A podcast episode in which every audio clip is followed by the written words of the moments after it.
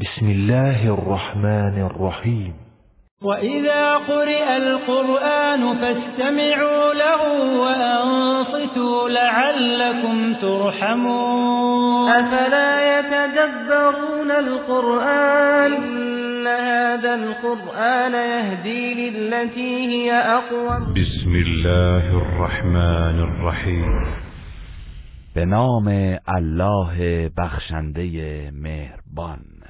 لإيلاف قريش إيلافهم رحلة الشتاء والصيف.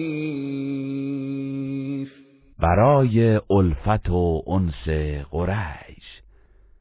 همان الفت آنها در سفرهای زمستانی به یمن و تابستانی به شام. فليعبدوا رب هذا البيت. پس باید پروردگار این خانه کعبه را پرستش کنند. الذي أطعمهم من جوع وآمنهم من خوف. همان پروردگاری که آنان را از گرسنگی رهانید و به ایشان خوراک داد و از ترس و وحشت ایمن نمود. گروه رسانه‌ای حکمت.